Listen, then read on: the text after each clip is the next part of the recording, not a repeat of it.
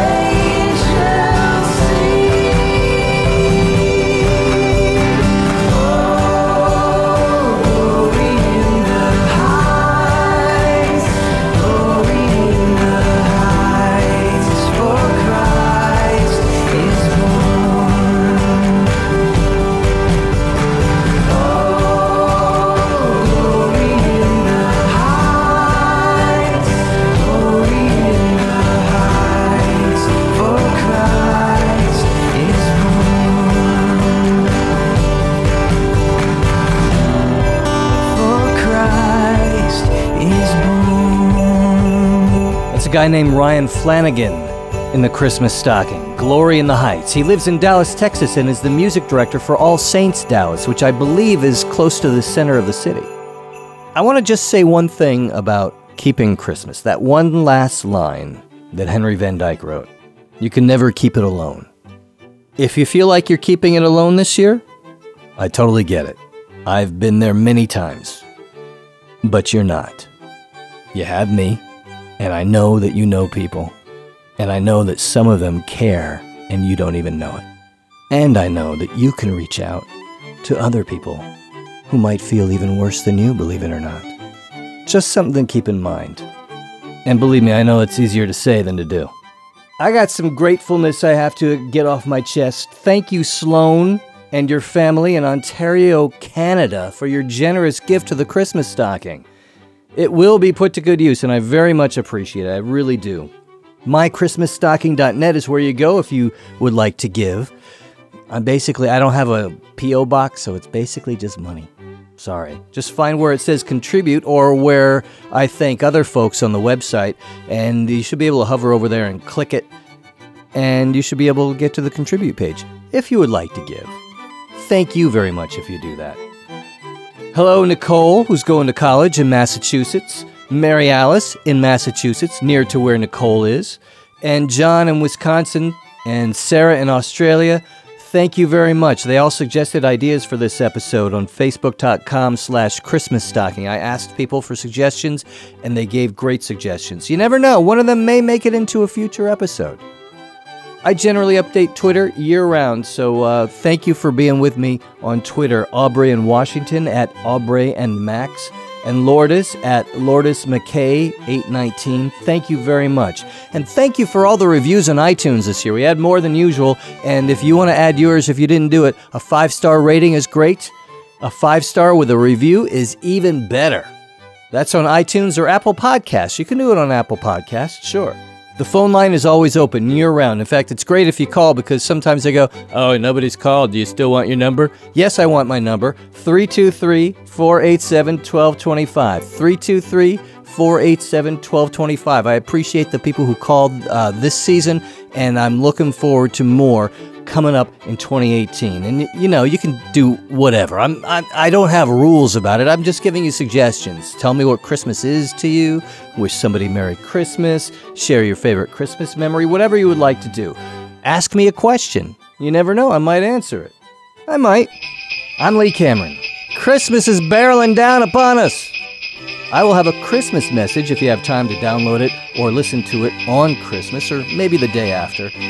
And I really think I have one more episode in me this time. I know I've said it before and it hasn't happened. I think it's going to happen this year. It'll definitely be after the new year if it does. So keep your subscription open.